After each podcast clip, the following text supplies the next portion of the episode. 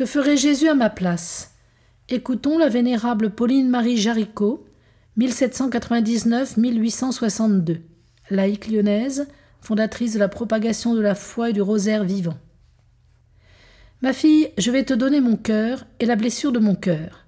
Mon cœur deviendra ton cœur. La blessure de mon cœur deviendra la blessure de ton cœur, en sorte que les pécheurs trouveront asile dans ton cœur, qui est mon cœur, dans la plaie de mon cœur, qui est à toi. Ni tu ne t'aimeras, ni tu ne te haïras, mais tu ne penseras plus à toi-même pour ne te souvenir que de moi. Abandonne-toi à moi sans t'inquiéter de l'emploi de ton temps. Je te guiderai dans ce que je veux que tu fasses. Tu es toi-même la victime que je t'ordonne d'immoler. Je te donne la plaie de mon cœur pour que tu puisses t'offrir en sacrifice à mon amour. Oui, ma fille, j'ai envahi l'homme spirituel en toi, et je suis devenu moi-même cet homme spirituel. L'homme charnel te livrera encore des combats, mais mes pensées sont devenues tes pensées. Mon cœur, ton cœur, tu n'as rien à craindre, tu es à moi par le choix libre et déterminé de ta volonté. Ma fille, tu dois te pénétrer de tous les sentiments que j'ai envers mon Père dans la divine Eucharistie, pour être toi-même une Eucharistie vivante, qui m'adore, s'humilie, s'anéantisse pour ma gloire, comme je le fais dans le sacrement pour la gloire de mon Père. Imite-moi, ma fille, et souviens-toi que pendant ma vie mortelle, mon humanité adorée priait sans cesse en présence de ma divinité. La parole est pour toi ce qu'est une boule entre les mains d'un enfant qui ne sait pas la diriger.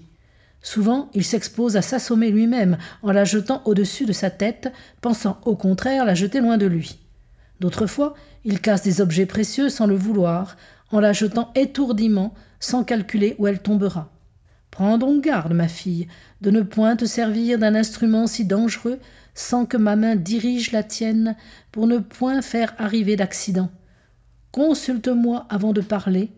Enfin, tiens-toi unie à moi. Ma fille, pourquoi n'obéis-tu pas tout de suite à ma grâce? Pourquoi penses-tu que tu as le temps de te lever, que la nuit est assez longue, lorsque je voudrais que tu te levasses de suite? Apprends donc que lorsque je t'éveille dans la nuit pour te faire prier, j'ai au même moment des raisons particulières pour que ta prière se fasse de suite. Tu veux être une Eucharistie vivante. Considère donc avec quelle promptitude j'obéis au prêtre dès qu'il m'appelle. Pense qu'au moment où tu remets à un autre moment pour obéir à ma grâce, j'obéis moi-même sans retardement à la volonté des prêtres qui m'offrent dans d'autres contrées où le jour paraît lorsqu'il fait nuit ici. Apprends donc à m'obéir promptement si tu veux recevoir mes grâces, et à l'avenir lève-toi dès que je t'éveillerai.